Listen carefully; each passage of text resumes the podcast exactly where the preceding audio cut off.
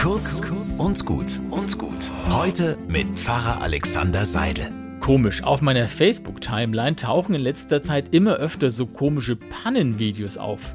Da sieht man, wie jemand beim Einparken die Laterne umnietet oder beim Testlauf des Rasenmäherroboters gleich das ganze Rosenbeet schreddert. Warum werden die mir so oft angezeigt? Wahrscheinlich, weil ich mir die immer wieder ein paar Minuten anschaue. Naja, sie sind ja auch unterhaltsamer als der ganze Rest auf der Plattform.